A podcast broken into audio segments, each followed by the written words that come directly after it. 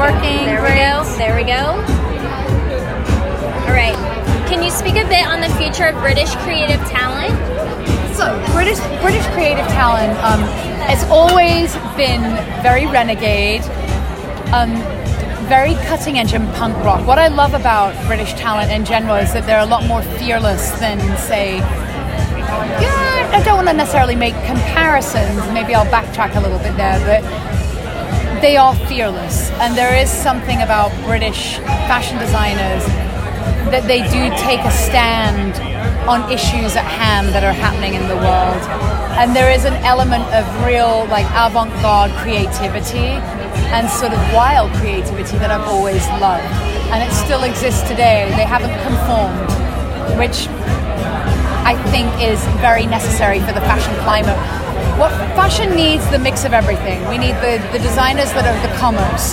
We need the designers that inspire and are dreamy. Then we need the designers that challenge the system of fashion and the hierarchy. And I would say Britain does represent a lot of talent that does challenge sort of the fashion order, so to speak. Absolutely, absolutely.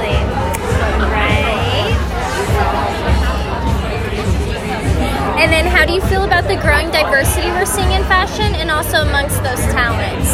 You know, it's about time. I mean, I feel like fashion has been, unfortunately, far too elitist for a very, very long time.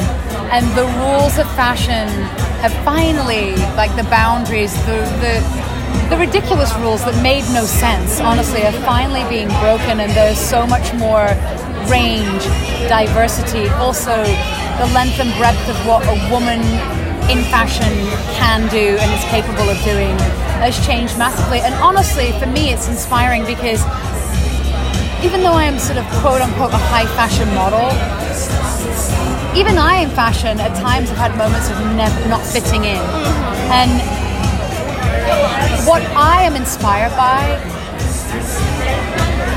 isn't just sort of the like how can I say it? Isn't the sort of a skinny blank canvas. That doesn't inspire me anymore. I want to see a person with purpose, with presence, with something that they believe strongly in, with also like a social point of view. And I think fashion for a long time was very scared of standing by um, just anything that meant something big in the world. And finally, it's changing. I mean, there's still a long, long, long ways to go. And the door's sort of been cracked open. And what I hope is that it's degrees of change. So there's, there's small degrees of change happening now. And over the next five to ten years, those degrees will grow and the business will ultimately be transformed because it's the kids in my opinion, are the ones who are changing it. You know, so the, the, the hierarchy of fashion is changing. The people who were in power five years ago are no longer in power, and there's more sort of woke people and more socially active people who are becoming prominent in fashion, and I want to see more of that. So I'm all for it. How do you think that differs from the US versus. Well, I think that, you know, it differs in many ways, but I do think that it's tricky because the UK has always been a melting pot of so many different people, you know, and people in Britain are much more embracing of all of our differences because it's what makes us individual and unique, but it is translating into the US market now. And I was actually having a conversation with someone tonight, this amazing photographer who made a really valid point that, you know, the people who are buying fashion now are millennials, you know, and millennials want, as a customer, they want to buy a brand that is socially active. They want to, um, they don't want to see this what was in a fashion magazine 10 15 years ago they want to see people who stand for something and have a point of view so therefore you know fashion industry they just have to change their ways because it's good business. But i prefer it to be not just because out of a sort of you know risk finance thing that it that, that it comes from a pure place. And i think eventually it will. I just think a lot more fashion companies need to